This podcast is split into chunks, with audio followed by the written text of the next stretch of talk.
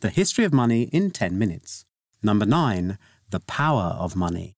Since the last traces of a gold standard disappeared in 1973, the world has carried on trading in US dollars even though these aren't backed by anything of intrinsic worth.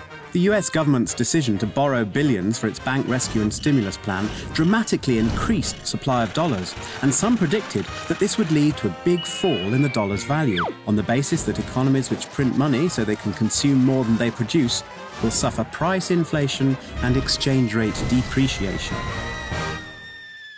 But six years on, this still hasn't happened. Why then does the dollar retain its value? Perhaps with so much of the world holding its wealth in US dollar assets, people simply have faith that the dollar will retain its value. And the knowledge that so many others share that faith reinforces the general optimism that the dollar will stay strong.